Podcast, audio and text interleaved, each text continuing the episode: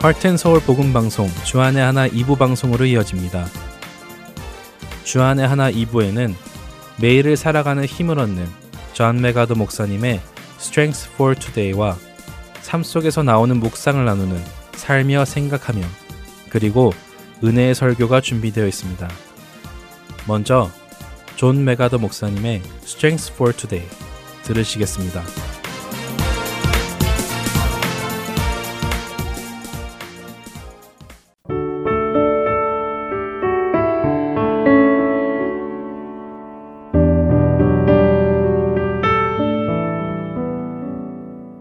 애청자 여러분 안녕하세요. 존 맥아더 목사님의 Strength for Today 진행의 유사랑입니다.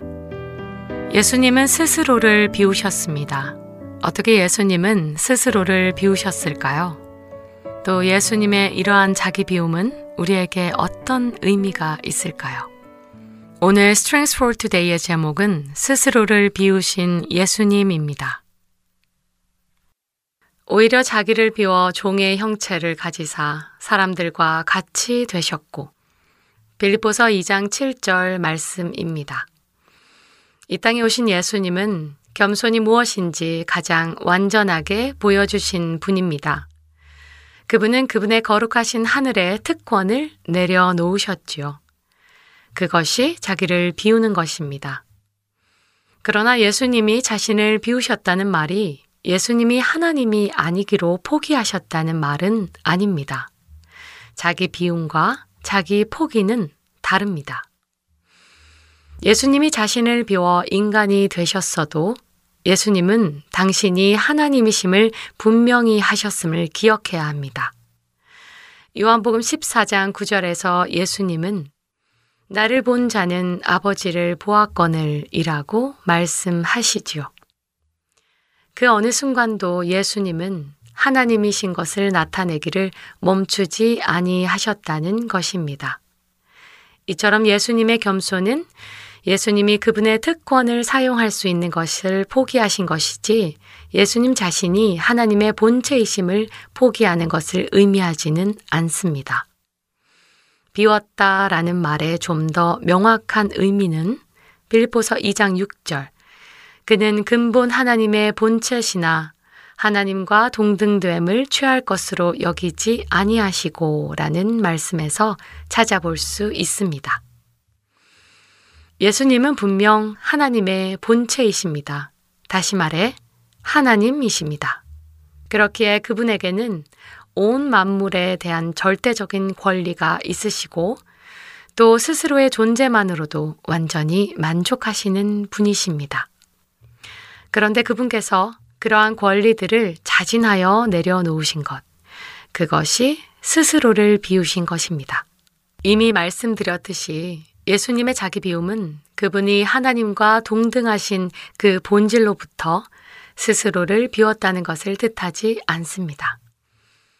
예수님은 그 본체가 하나님이시라는 사실은 분명합니다.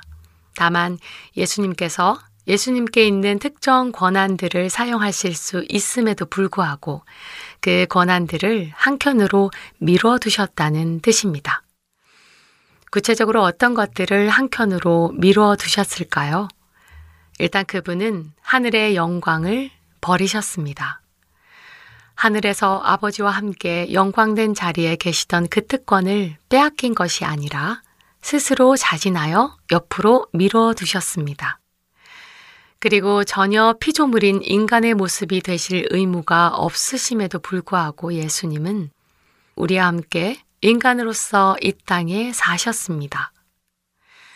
예수님은 요한복음 17장 5절에서 아버지여 창세 전에 내가 아버지와 함께 가졌던 영화로서 지금도 아버지와 함께 나를 영화롭게 하옵소서라고 하십니다. 이 말씀의 의미는 예수님께서는 하나님으로서의 영광이 있었는데 지금 잠시 인간의 모습으로 온 동안 그 영광을 미뤄 두셨지만 이제 그 인간의 모습으로 온 일을 마치고 원래 가지고 있던 그 영광의 자리로 돌아가실 때가 되었다는 말씀입니다. 예수님이 한켠으로 미뤄두신 또 다른 예는 예수님은 자신의 단독적인 권위를 포기하시고 자신을 전적으로 아버지의 의지에 복종시키셨다는 것입니다. 마태복음 26장 39절에서 예수님께서 나의 원대로 마시옵고 아버지의 원대로 하옵소서라고 말씀하신 것처럼 말이죠. 예수님께서는 분명 자신의 뜻이 있으셨습니다. 자유의지가 있으셨지요. 그런데 자신의 그 자유의지를 한켠으로 밀어두시고 하나님 아버지의 뜻에 모든 것을 맡기셨습니다. 마지막으로 예수님은 이 땅에 계시는 동안 자신의 전지전능하신 능력을 사용하지 않으신 적도 있으십니다. 마태복음 24장 36절에서 우리는 그 예를 찾을 수 있지요. 예수님은 세상의 끝과 그 끝에 다시 오실 것을 말씀하시면서도 그러나 그 날과 그 때는 아무도 모르나니 하늘의 천사들도 아들도 모르고 오직 아버지만 아시느니라 라고 말씀하셨죠. 예수님의 스스로 비우심은 복음의 너무나도 아름다움을 보여줍니다. 이 세상에 존재하는 인간이 만들어낸 종교들, 인간이 중심이 되는 종교, 또한 인간이 노력하여 무언가를 이루어야만 하는 그런 종교들과는 달리 복음은 하나님의 아들이 의지적으로 자신의 특권을 포기하고 우리와 같은 죄인들을 위해 스스로를 희생시킨 위대한 이야기입니다. 예수님은 우리를 위해 너무나 많은 것들을 포기하시고 스스로를 비우셨습니다. 이러한 예수님의 희생적인 겸손을 매일 묵상하며 따르는 애청자 여러분들 되시길 소망합니다. 오늘 Strength for Today 마칩니다. 안녕히 계세요.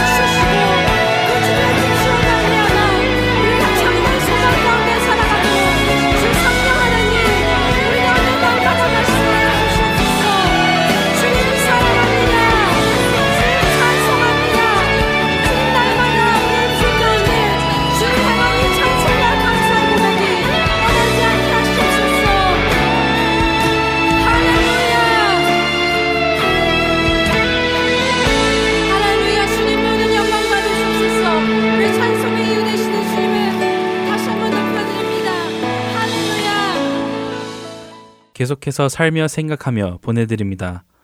오늘은 미네소타에서 이세진 성도가 진행합니다.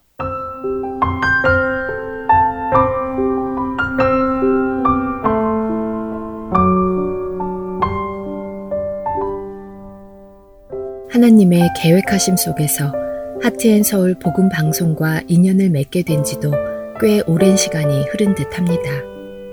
하나님 하시는 일에 동참하고 싶어 하던 저의 바램과 기도에 응답하여 주신 하나님께 감사하며 기쁨으로 방송 봉사에 참여하게 되었습니다.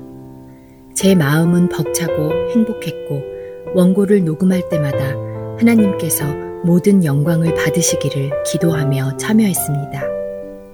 첫 번째 프로그램이었던 언락이라는 프로그램을 마치고 나서 후속 프로그램으로 푸른 눈의 조선인들이라는 프로그램을 해보라는 연락을 받았습니다.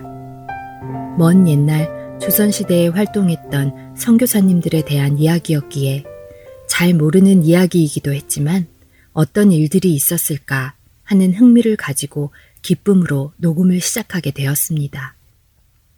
조선이라는 듣지도 보지도 못한 나라에 와서 온갖 어려움을 감당하며 예수 그리스도를 전하는 일에 힘쓴 선교사들의 이야기를 읽으며 왜 그렇게까지 했을까 하는 궁금증이 생겨났습니다. 또한 하나님께서 그 옛날의 이야기를 통하여 오늘을 사는 저에게 주시는 메시지는 무엇일까 하는 기대감도 생겨났습니다. 초기 조선에 와서 사역했던 선교사님들의 환경은 매우 열악하고 쉽지 않은 과정들이었습니다. 안전하고 익숙한 영역을 떠나 언어와 문화가 전혀 다른 곳에 가서 사역을 하는 상상만 해도 저는 금세 하기 싫을 것 같은 마음이 들었습니다. 때문에 그 당시 선교사님들의 그 헌신이 놀랍기도 했고 온전히 이해하기도 쉽지 않았습니다. 열악하고 언어도 생소한 나라에 가서 복음의 씨앗을 뿌리고 주님의 복음 전도 사역에 자신들의 인생을 걸었던 선교사님들의 믿음과 행함이 놀라웠습니다. 그리고 하나님께서 우리 민족에게 계획하신 복음의 은혜가 가치를 매길 수 없을 정도로 귀한 선물이라는 사실에 감사하게 되었습니다. 여러 선교사님들의 사역이 담긴 원고를 읽다 눈물이 나기도 했고 마음이 벅차오르기도 했습니다. 제너럴 셔머노를 타고 평양에 도착했지만 조선 군사에게 잡혀 순교하셨던 토마스 선교사님이 순교를 당하면서도 자신을 죽이는 병사에게 살려달라는 말 대신 성경책을 전해준 이야기가 마음에 남습니다. 죽음을 눈앞에 두고 성경책을 그 병사에게 전한 토마스 선교사님의 그 믿음과 순종함에 대해 어떻게 이해해야 될까 깊이 생각해 본 일화였습니다. 죽음을 앞둔 상황에서도 선교사님들의 꺾이지 않는 전도의 열정으로 말씀이 전하여지고 성경책이 번역이 되며 방방 곳곳으로 흩어져 복음이 전파되어 갔습니다. 참 놀라우신 하나님의 계획하심과 선교사님들의 희생과 사랑에 다시 한번 깊이 감사하게 되었습니다. 이 이야기를 배워가며 저의 상황도 생각해 보았습니다. 제가 하나님을 믿고 얼마 되지 않았을 때 한국의 친정 엄마께서 폐암에 걸리셨다는 소식을 듣게 되었습니다.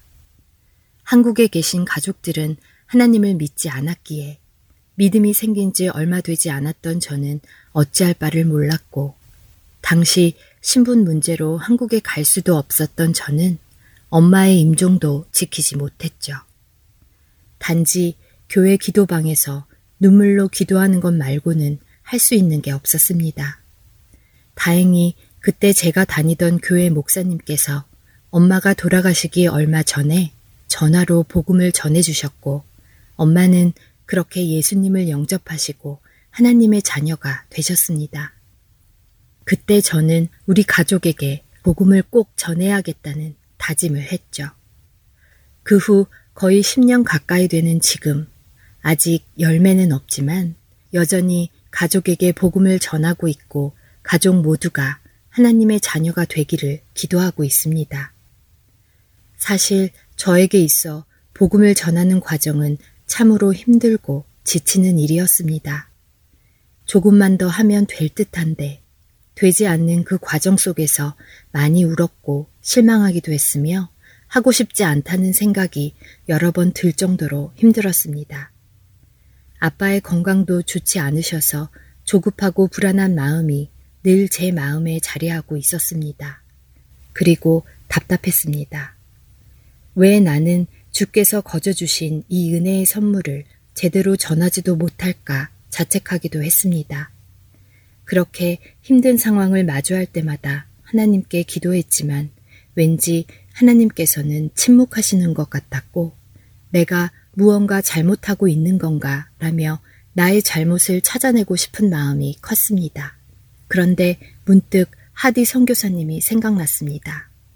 하디 선교사님이 활발히 선교 활동을 하고 계셨지만 애쓰는 만큼 보람을 느낄 수 없었고 열정이 큰 만큼 좌절도 컸던 일화가 있었습니다. 하디 선교사님의 마음이 마치 제 마음과 똑같다는 생각이 들 정도였습니다. 얼마나 힘들고 지치셨을까 공감할 수 있었습니다. 그리고 하디 선교사님의 깨달음 또한 저의 상태를 돌아볼 수 있는 기회가 되었고 매번 같은 기도를 해왔던 저는 예전과는 다른 기도로 하나님께 나아가기를 바라게 되었습니다. 그리고 제 기도에는 하나님은 안 계시고 오직 내가 하는 전도만 있었음을 알게 되었습니다. 내가 이렇게 하면 가족들이 하나님을 믿게 되겠지. 내가 이런 방법을 쓰면 마음을 열겠지. 가족이니까 내 말을 들어주고 믿어주겠지. 하는 인간적인 접근 방식만 있었습니다.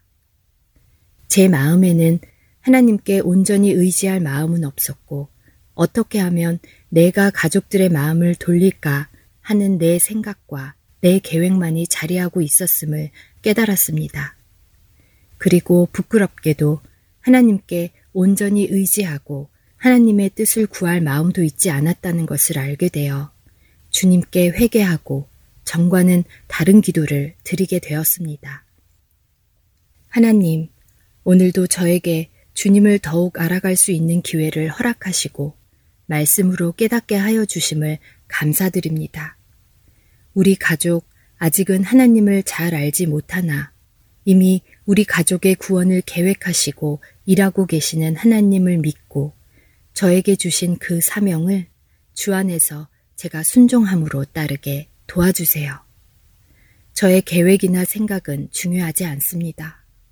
오직 계획하시고 인도하시는 하나님의 그 손길만이 중요합니다.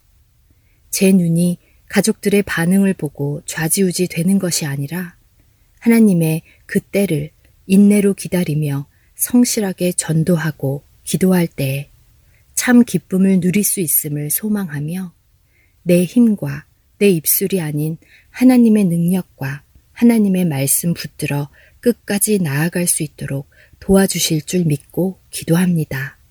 라고 기도하게 되었습니다. 그리고 마음의 평안과 따뜻한 하나님의 사랑을 경험하게 되었습니다. 저는 여전히 우리 가족의 구원을 위한 기도와 강구를 이어갑니다. 이제는 더 이상 조급해하지도 불안해하지도 말고 그런 마음이 들 때마다 위의 기도를 전심의 마음으로 주님께 드립니다. 그리고 그 기도에 응답하여 주시는 하나님의 따뜻한 사랑 안에 위로와 안식을 느낍니다. 가족이 되었든 남이 되었든 하나님 앞에서는 우리 모두 동일한 주님의 자녀이고 구원받아야 할 존재입니다. 바램이 있다면 전도를 하는 저의 마음가짐이 예수님이 우리를 사랑하시어 십자가에 매달려 피 흘리심으로 죽기까지 하셨던 그 폐하여지지 않는 사랑함으로 거듭나기를 소망합니다. 그리고 그 옛날 푸른 눈의 선교사님들 또한 예수님의 그 사랑을 알고 경험했기에 그렇게 험난하고 쉽지 않았던 전도의 과정들을 버텨내고 감당하셨을 거라 생각합니다. 그분들의 희생과 진정한 사랑이 있었기에 오늘날 우리에게까지 복음의 은혜가 전해졌음을 감사합니다. 저 또한 앞으로 어떤 과정들과 상황들이 있을지는 모르지만 이미 다 아시는 주님의 뒤를 실족하지 않고 따를 수 있기를 간절히 소망하게 됩니다. 10편 126편 5절에서 6절 눈물을 흘리며 씨를 뿌리는 자는 기쁨으로 거두리로다. 울며 씨를 뿌리러 나가는 자는 정령 기쁨으로 그 단을 가지고 돌아오리로다. 주께서 계획하신 열매를 거둘 그 날을 소망하며 믿지 않는 가족이나 지인들을 위해 저처럼 기도하고 전도하며 인내하시는 분들께도 주님의 말씀이 위로가 되고 굳건한 믿음의 과정이 되어 가시기를 저 또한 기도하겠습니다.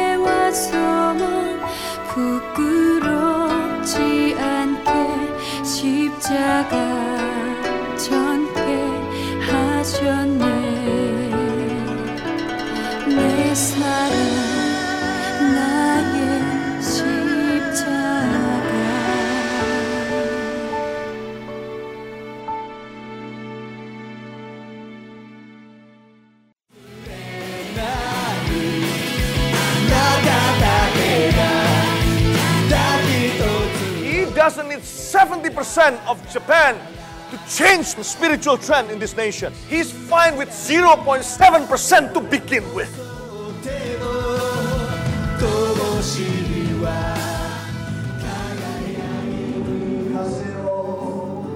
하나님을 향해 부르짖는 일본인들의 간절한 마음이 들리십니까? 크리스천 인구가 1%도 되지 않는 척박한 영적 사막 일본. 그 사막의 땅에도 복음의 씨앗이 뿌려져야 할 것입니다. 하트앤소울 복음 선교회에서는 이 일을 위하여 일본어 방송 CD를 제작하였습니다. 주위에 있는 일본인들에게 이 CD를 전하고 싶은 분들은 전화번호 602-866 8999로 연락 주시기 바랍니다.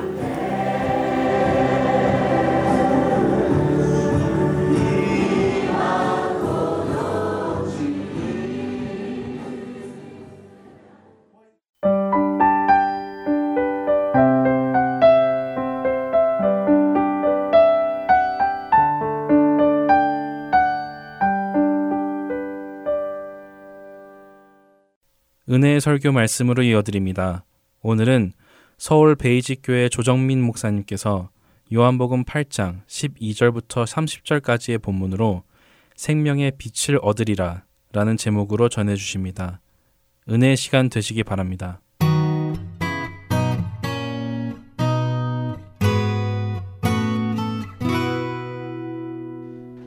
초막절에는 세 가지 키워드를 기억할 필요가 있어요. 물과 빛과 집입니다.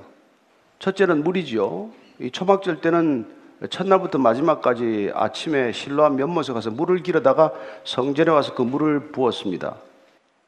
뭐 풍요를 기원하는 것이기도 하지만은 목마름에 대한 갈망을 풀어주시는 분이 하나님이심을 고백한 것이죠. 광야에서 반석에 내는 물을 경험했던 탓이기도 하겠죠.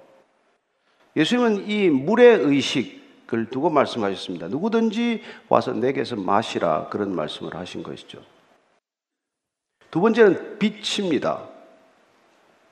초막절이 시작이 되면은 성전 안뜰, 여인의 뜰, 그 여인의 뜰에는 바리새인들 이런 종교인들과 여인들까지 이렇게 들어올 수 있었는데 거기다가 큰 횃불을 밝힘으로써 어, 그 성전 안만 훤히 밝혔을 뿐만 아니라 높은 지대에 있으니까 예루살렘 시내 전체가 밝아졌다고 해요. 그래서 그 의식을 통해서 광야 생활 때 이스라엘 백성들을 불기둥으로 인도하셨던 하나님을 기억하고자 하는 것입니다. 그런 의식이에요. 그 의식을 통해서 오늘 예수님께서는 나는 세상의 빛이다 이렇게 선포하시는 것입니다. 세 번째로 우리가 잘 아는 대로 집이에요. 초막을 지어서 출애굽 이후에 광야에서 전전할 때 초막을 짓고 살았던 삶을 체험하고자 하고 기억하고자 하는 그런 의식들이죠. 오늘 예수님께서는 이 초막절의 끝날 무렵에 다시 한번 어, 이른바 자기 계시를 선언하십니다. 나는 누구인지 그리스도가 어떤 분인지를 말씀하고 계신 것이죠. 예수님께서는 앞서 6월절 때는 나는 생명의 떡이다 라고 말씀하셨죠. 나는 누구다 라고 하는 이 선언은 계속될 것입니다. 요한은 일곱 가지 자기 선언을 통해서 자기 계시를 통해서 하나님이 누구신지 하나님이 보내신 자 예수 그리스도가 누구신지를 반복해서 우리에게 말씀해 주고 계십니다. 중요한 것은 생명이라고 하는 것이죠. 생명의 떡이다, 생명의 물이다, 생명의 빛이다. 그렇습니다. 예수님의 자기 계시는 끊임없이 생명이 연결되어 있음을 알 수 있습니다. 그렇죠. 하나님은 본성이 빛이시다. 그러니까 그분께서는 빛을 창조하시는 분이시고 빛을 창조하심으로 천지 창조는 시작이 되죠. 빛이 있으라 하심에 빛이 있는 것으로 창조 사역이 시작이 됩니다. 그 빛은 조금도 어둠이 없다는 것이죠. 그렇습니다. 빛과 어둠은 공존하지 않습니다. 이제 예수님께서 나는 세상의 빛이다 라고 선하시는 까닭은 마치 천지 창조가 될 때 빛이 있기 이전에 그 상태는 어떤 상태였을까요? 혼돈과 흑암과 공허 라고 하는 상태에 놓여 있었는데 빛이 임함으로 해서 혼돈이 떠나게 되고 그리고 공허함이 사라지게 되고 그리고 암흑이 사라지게 되는 것이죠. 뭐 이 시대는 다르겠어요? 이 시대는 어둡지 않습니까? 하나님을 거부하고 하나님의 말씀을 거부하고 예수 그리스도를 거부하는 곳이면 어디든 곳곳에 가면은 어둠이 지배하죠. 죄와 죽음과 타락과 부패와 이 모든 것들이 독버섯처럼 자라는 것을 보지 않습니까?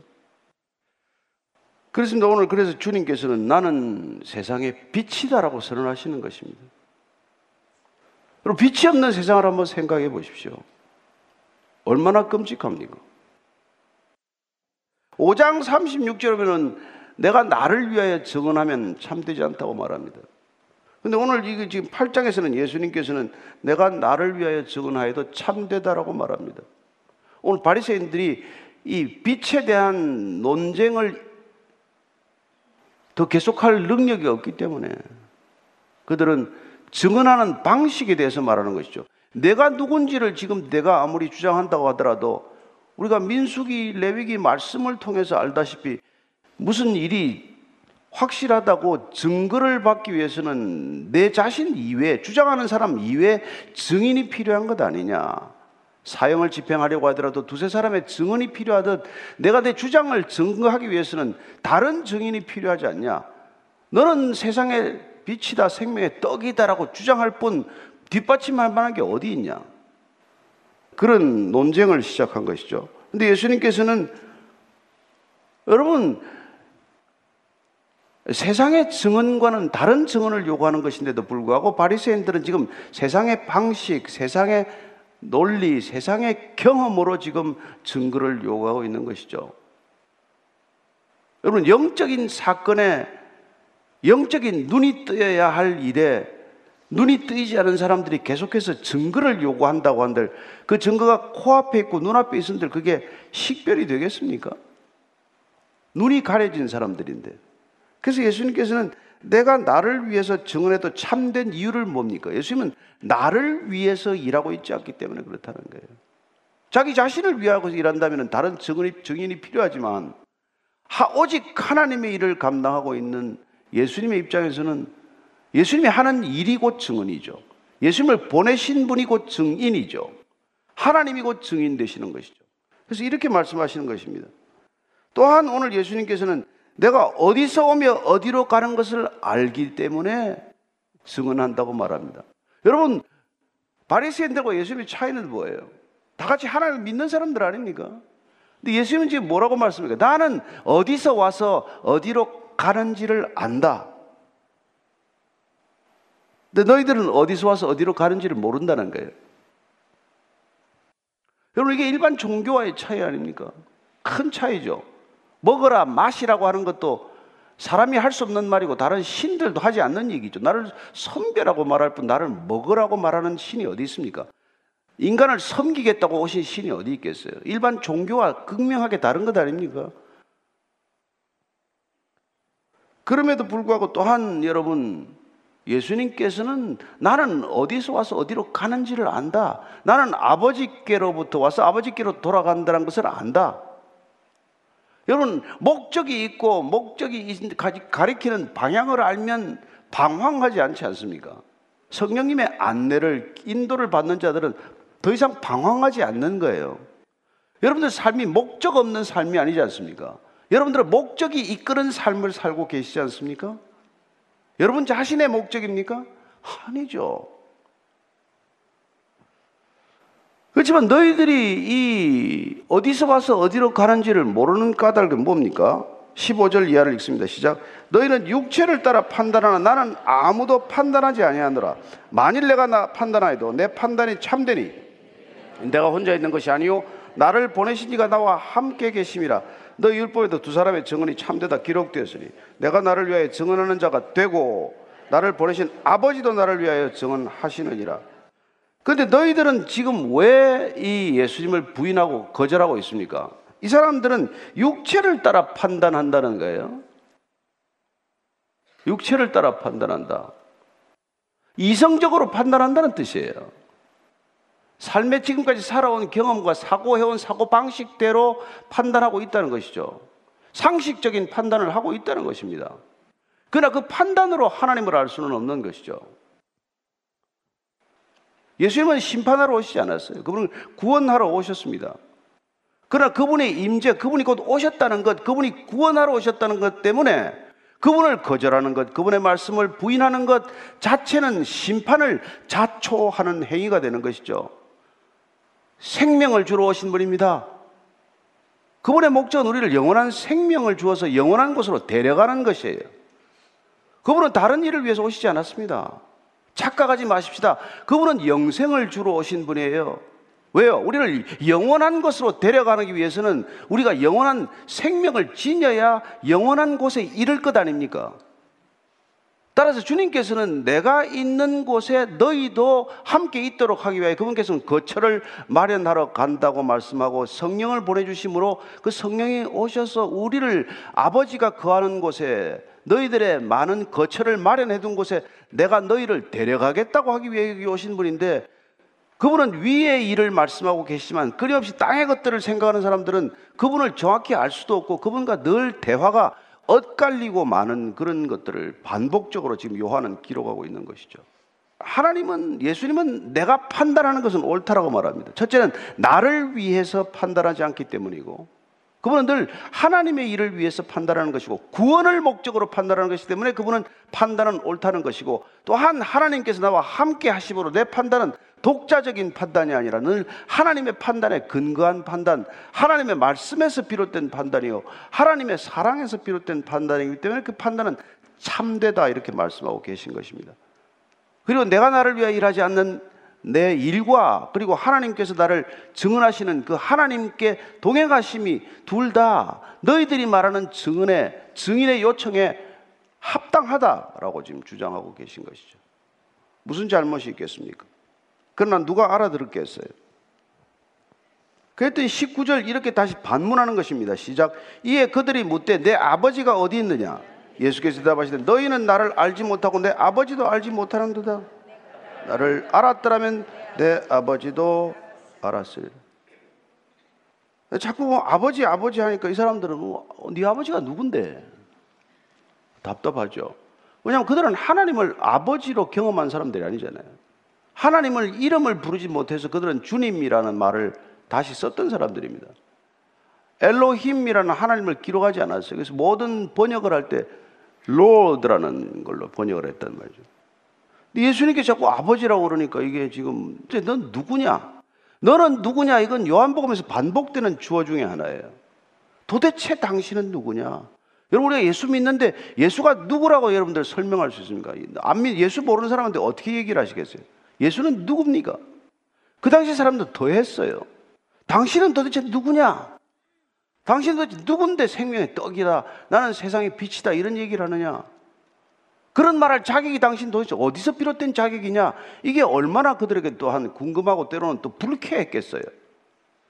심지어 하나님을 가장 잘 안다는 사람들한테 도대체 너는 하나님을 모르는구나. 이런 얘기를 들으니까 정말 뭐 견딜 수가 없는 그런 분노를 표출하는 것이죠. 그런데 아버지가 어디 있냐? 물으니까 예수님께서 나를 모르고 그렇기 때문에 내 아버지도 모른다. 여러분, 하나님을 지금도 모르는 사람들이 얼마나 많은지 몰라요. 하나님을 모르고도 신을 믿는 사람들은 무신론자가 되거나 아니면 다신론자가 될 수밖에 없습니다. 왜 예수라야만 합니까? 왜 예수만이 길이라고 말합니까? 왜 천하의 구원을 위한 다른 이름을 주신 적이 없고 오직 예수만이 구원의 길이라고 말합니까? 여러분 그에 대해서 뭐라고 이, 이 세상 다원주의 세상에 대해서 말씀하실 수 있습니까? 예수님만이 어디서 와서 어디로 가는지를 아는 분이란 말이에요. 여러분 세상의 종교는 뭐라고 말합니까? 시작도 끝도 없다라고 말하잖아요. 무시무종이다. 여러분들 평생 윤회한다는 말을 어떻게 생각하십니까? 내 아버지를 나를 알았다면 내 아버지도 안다. 여러분 예수님을 알아야 하나님을 안다는 거예요. 예수님을 모르고 하나님을 얘기할 수 없다는 것입니다. 따라서 예수님은 이 성경 자체가 나에 대하여 증언하는 것이다 라고 말하는 것이죠. 왜 구약도 읽어야 합니까? 곳곳에 예수님이 계시기 때문에 읽는 거예요. 예수님 모르면 하나님 모르는 것이죠. 여러분, 이 성경이 왜 중요합니까? 예수님이 하신 말씀, 예수님을 가리키는 구약과 예수님이 하신 신약, 그리고 예수님께서 보내신 성령님의 역사를 기록한 서신서들이 기록되어 있기 때문에 우리가 읽는 거란 말이죠. 여기서 읽으면 여러분들은 하나님을 만나게 되어 있어요. 다른 데서 하나님을 구하지 마십시오. 그게 어떤 신인지 나중에 여러분 보면 압니다. 하나님을 유일신으로 믿는 종교들이 왜 저 모양입니까? 사실은 하나님에게 자기 욕망을 투사시켜서 자기가 만든 신을 하나님이라고 믿는 것이죠. 우상 숭배와도 같은 그런 모양의 종교심들을 다 표출하고 있는 것이죠. 예수님을 보라는 것입니다. 십자가에 죽으신 예수님, 부활하신 예수님, 그분이 영생을 주시겠다는데 여러분 그것 이외에 무슨 관심을 가져서는 안 된다는 거예요. 근데 세상에는 온통 그것 이외에 다른 것들을 구하고 있단 말이에요. 그건 믿음이 아니죠. 욕망의 투사 일 뿐이죠.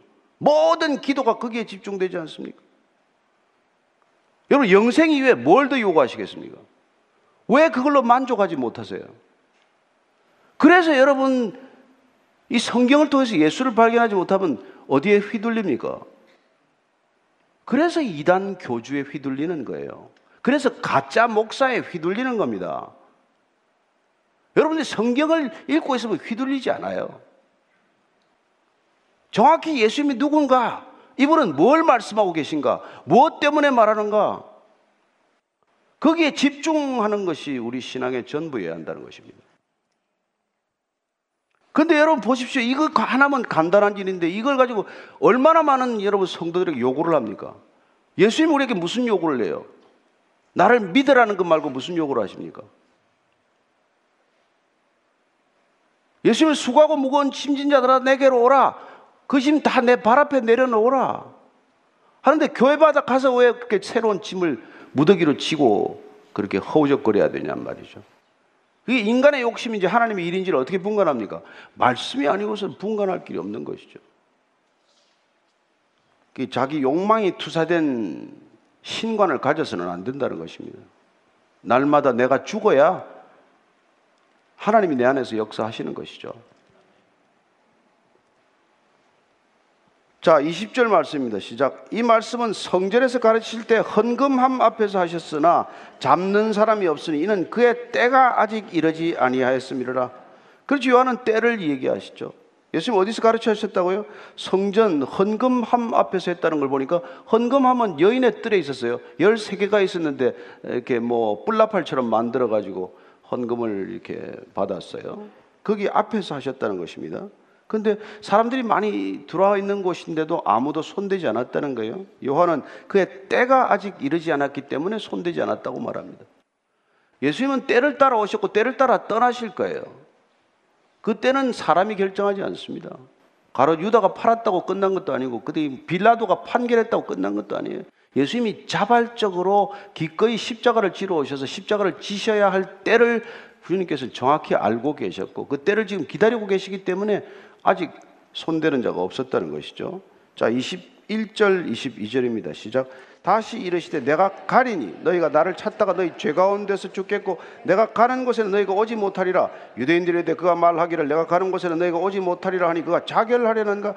여러분 보십시오. 내가 간다. 사람들이 손을 대서가 아니라 내가 간다. 여기 간다라는 말은 죽는다는 뜻이에요. 나는 저 죽음을 맞게 될 것이다 그러나 너희가 나를 찾다가 너희 죄 가운데서 너희들 죽는다. 왜 여러분 예수님께서 자꾸 이렇게 말씀하십니까? 나는 생명의 떡이다. 내를 먹으라. 나는 생명의 물이다. 나를 마시라. 나는 세상의 빛이다. 빛 가운데로 나아오라. 왜 이 얘기를 하십니까? 이 얘기를 하는 이유가 뭐예요? 절박하기 때문에 그런 거예요. 너희들이 이 말을 믿고 나에게로 오지 않으면 너희들은 죄 가운데 죽는다. 가장 피해야 할 일이 있다면 여러분 우리가 죄 가운데 죽는 거 아닙니까? 여러분 사는 게 중요합니까? 죽는 게 중요합니까? 여러분 잘 죽어야 모든 삶이 완성될 것 아니에요? 날마다 죽음을 묵상하는 것보다 더 잘 사는 길이 어디 있습니까? 우리의 유한한 육신의 생명이 영원한 생명으로 넘어가는 것 말고 이 땅에서 가장 중요한 일이 뭐예요?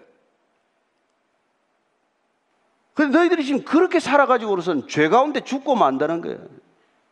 여전히 세상 것들의 목을 메고 여전히 하나님의 나라를 갈망하기보다는 세상 나라에 탐닉하고 있다면 여러분 이거는 여러분 하나님의 이름으로 우상에 빠져 있는 거란 말이에요.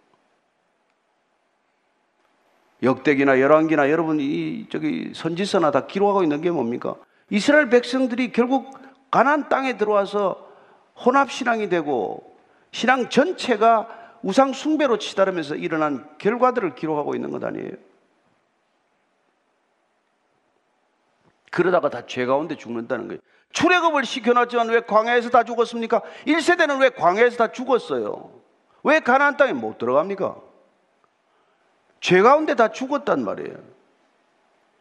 그러니 여러분이나 저나 교회 다니는 것 가지고 안심할 일이 아니라는 것이죠. 성경 읽는 것만으로도 안심할 일은 아니라는 것이죠. 그분을 끝까지 따라가지 않으면 우리는 죄 가운데 죽기 때문에 그분과 끝까지 관계를 점검하면서 우리의 신앙은 유지되어야 한다는 것입니다.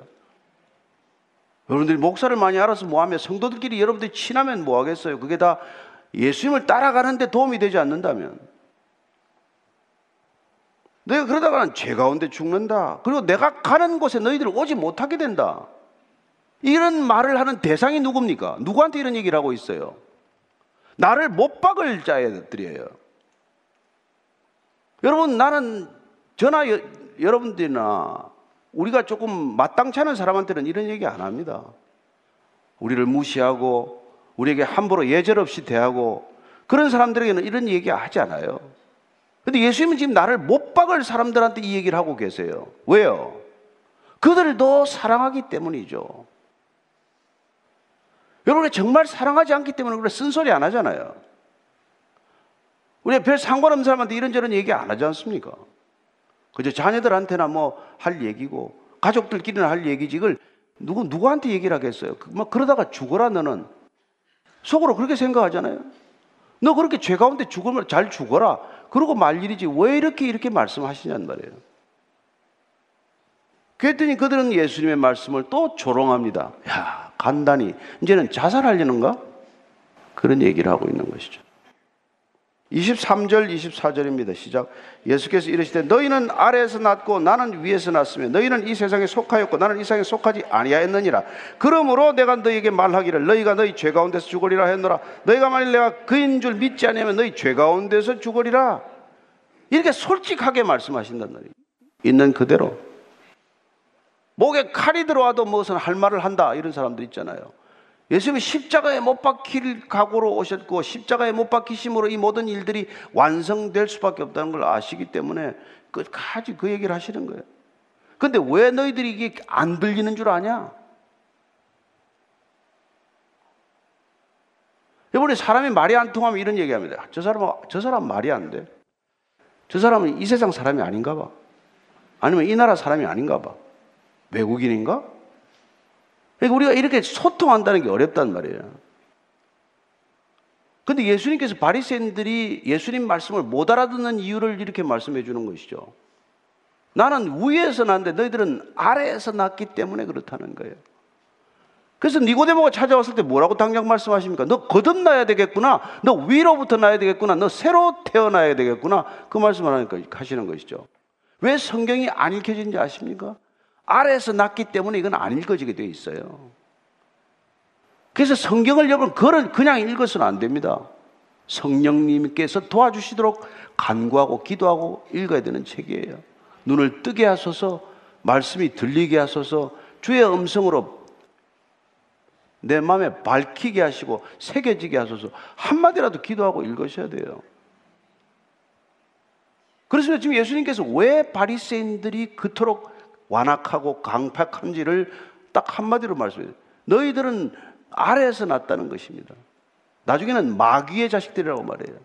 너희 아버지는 마귀다. 여러분 종교인들이 마귀의 자식이라는 거 아십니까? 사단의 전공 과목이 종교라는 거 아십니까? 나는 이 세상에 속하지 않았다. 너희들은 세상에 속했고 나는 세상에 속하지 않았다는 것입니다. 이 세상은 어떤 것입니까? 육신의 정욕과 안목의 정욕과 이생의 자랑이 지배하는 것 아닙니까? 이 세상은 어떤 것입니까? 정사와 권세와 어둠의 세상 주관자들이 장악하고 있는 것 아닙니까? 여기서 뭘 여러분들이 더 얻고자 하십니까? 그러니까 뭘 여러분들이 놓고 기도하고 뭘 여러분들이 위해서 예, 항상 생각하고 있는지가 여러분들의 신앙을 설명하고 있는 것이죠. 하루 종일 돈 생각하면서 하나님 생각할 수 있습니까? 하루 종일 뭐, 뭐 분풀이 할 생각, 원수 갚을 생각, 어떻게 하면 내가 성공하고 출세하느냐 생각하는 사람이 하나님 생각할 수 있습니까? 하나님을 경배한다는 건 불가능한 일이에요. 그러니까 주일날 하루 잠깐 와서 무슨 난 예배 드리고 갔다 그런 말씀 하지도 마세요 어디 가서. 여러분들 일주일 동안 예배자로 살지 않으면 여기 와서 예배를 드리는 게 아니에요. 그냥 그냥 설교 한 편 들으러 온 거나 마찬가지지. 문제가 안 들리는 이유가 뭐예요? 성경도 안 읽히고 설교도 안 들리고 안 들리는 거예요. 위에서 나야 들린단 말이에요. 우리가 위에서 거듭나서 신적 생명력을 얻기 위해서 우리가 이 길을 가는 거란 말이죠. 오늘 중요한 말씀은 너희는 그래 가지고는 죄 가운데 죽는다는 거예요. 여러분 우리 신앙생활의 목적이 죄 가운데 안 죽으려고 이거 하는 거예요. 발버둥 치는 거란 말이에요. 죄 중에 죽지 않기 위해서. 안 그러면 죄만 짓다가, 죄만 생각하다가, 죄에 끌려다니다가, 결국 죄 가운데 죽기 때문에 구원을 위해서 그분께서 오신 거란 말이죠. 죄로부터 건져내기 위하여, 하나님 나라로 데려가기 위하여, 영원한 것에 있게 하기 위하여, 이 짧은 생애를 어떻게 보내야 할지를 말씀하고 계신 것이죠. 내가 그인 줄 믿으라는 것입니다. 내가 그리스도인 줄 믿으라는 거예요. 여러분, 알지 못하는 건 믿을 수밖에 없지 않습니까? 물론 분별해야죠. 예수가 그리스도인 줄 믿는 게 우리 믿음의 토대, 뿌리예요. 내가 그인 줄, 내가 메시아인 줄, 내가 그리스도인 줄, 내가 하나님의 보내신 자인 줄 믿으면 그러면 너희들에게 어둠이 물러가고 너희들 안에 혼돈이 질서로 바뀔 것이고 공허가 의미로 충만하게 될 것이고 너희 삶이 본질적인 변화를 경험하게 될 것이다. 나를 믿어라. 이 얘기란 말이죠. 여러분 예수님은 창조주 하나님과의 동역자이시기 때문에 우리는 삼위일체 하나님을 믿는 것입니다. 성령을 통해서 하나님 아버지와 성자 하나님이 다 한 분이시기 때문에 우리는 삼위일체 하나님을 믿는 것입니다. 그리고 그분들은 서로를 높이시는 거예요.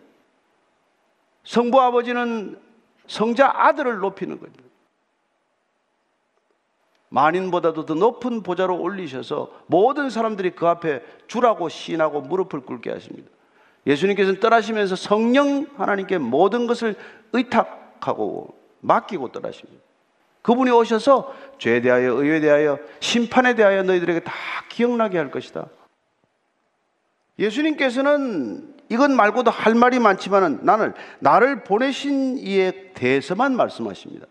그분 너희들에 대해서 할 말이 많지만 나는 하나님께서 예? 나를 보내셨고 나를 보내신 이가 참되심에 하나님 아버지께 들은 것만을 세상에 말한다고 말합니다. 사사로운 감정을 얘기하는 것도 아니고 자기의 주장을 늘어놓는 것도 아니고 자기의 생각이나 고집을 부리는 것도 아니에요. 오직 하나님께서 하라고 하신 말씀, 전하라고 하신 말씀, 구원사를 이루어 가시는 결정적인 계기로 십자가를 세우시겠다는 그 뜻을 이 땅에 전하러 오신 것이란 말이죠. 그러나 그 하나님 아버지를 놓고 말씀하시는 것, 내 아버지와 나는 하나이다. 이런 말씀을 도저히 이해하지 못하는 까닭이 뭐예요? 예수가 갈릴리 시골에서 올라온 이름 없는 무명의 랍비가 그리스도일 수는 없다는 그런 불신에서 비롯된 것이고 편견에서 비롯된 것이고 그리고 자기 체면, 자기 고집, 자기 주장, 심지어 자기 자존심, 자기 기득권 이 모든 것들에 묶여서 결국 하나님이 안 보이는 것이고 예수님이 안 보이는 거란 말이죠. 우리 신앙을 가로막는 건 그런 콘크리트 벽과도 같고 철벽과도 같은 그런 편견들이고 선입견이란 말이죠. 저 사람은 그래서는 안 된다. 저 사람이 메시아일 수는 없다. 내가 저런 이름 없는 랍비의 얘기를 들을 시간이 없다. 나는 저런 자에게 길을 기울일 만큼 한가지 않다. 이 모든 게 다 자기 자존심이고 자기 체면에 관한 거란 말이에요. 자칫하면 종교의 이름으로 하나님의 이름으로 그것들이 더 강화되어 온 것이 유대인들이나 바리새인들의 종교인들의 특징이란 말이죠. 그들은 신앙생활을 하면 할수록 더욱더 편견에 사로잡히고 더 큰 교만에 빠졌으며 더 큰 불신에 빠졌고 심지어 더 큰 기득권자들이 되고 만 것이죠. 그렇습니다. 예수님께서는 지금 사도 요한은 전체적인 요한복음서를 통해서 예수님이 누구신지를 반복적으로 말씀하시는 거예요. 그분이 누구인지를 아는 것, 그분이 누구인지를 믿는 것, 그게 우리의 구원이에요. 근데 너희들은 내가 들린 후에, 십자가에 달린 후에, 너희들이 십자가의 나를 못 박은 후에, 비로소 내가 그리스도인 줄 알고 내가 스스로 아무것도 하는 것이 아니라 하나님 아버지께서 보내셔서 하나님 아버지께서 하라고 하신 일을 다 마치고 떠났다는 것을 알게 된 것이다. 이 얘기를 말씀하십니다. 십자가를 지신다는 것을 지금 다시 말씀해 주시는 것이죠. 그러나 주님께서는 이런 일을 왜 지금 대담하게 하실 수 있습니까? 아버지와 함께 하시기 때문이라는 예수님의 공생에는 철저히 하나님의 임재 의식, 하나님과 함께하는 공생의 길입니다. 비록 겟세만의 동산에서 피가 땀이 되도록 기도할 때 하나님께서 안 계신 것처럼 느끼는 부재의 경험이 없는 건 아니지만 그분께서 끊임없는 하나님의 임재 속에서 이 길을 간 것이죠. 주님께서 동일하게 우리를 홀로 내버려 두지 않습니다. 여러분 아무리 외롭다고 생각되는 순간에도 하나님이 함께 계심을 믿으시기 바랍니다. 아무리 고통스럽고 누구도 나를 도와줄 수 없을 때라고 하더라도 주님께서 저와 여러분과 항상 함께 하신다는 것을 기억하시기 바랍니다. 가라 보낼 때 혼자 보내지 않습니다. 세상 끝날까지 내가 너희와 항상 함께 하리라 약속하셨고 그 약속대로 성령을 보내주셔서 성령과 함께하는 동행의 걸음이 될 줄로 믿으시기 바랍니다. 그 신앙이면 우리는 족합니다. 그 성령님 오셔서 여러분에게 다른 사사로운 기도 제목 다 이루어지게, 이루어지게 할 것입니다. 단, 여러분이 하나님의 나라와 그 의를 먼저 구하면 하나님께서 우리를 부르신 이유와 소명과 목적을 잘 알기만 하면 그래야 하나님이 기뻐하시는 일을 하기만 하면 나머지 일은 여러분들이 걱정하지 않아도 됩니다. 항상 그가 기뻐하시는 일을 하기 때문에 하나님께서 나를 혼자 내어버려 두시지 않는다. 예수님의 고백이에요. 그게 저와 여러분의 고백이 되기를 축원합니다. 네.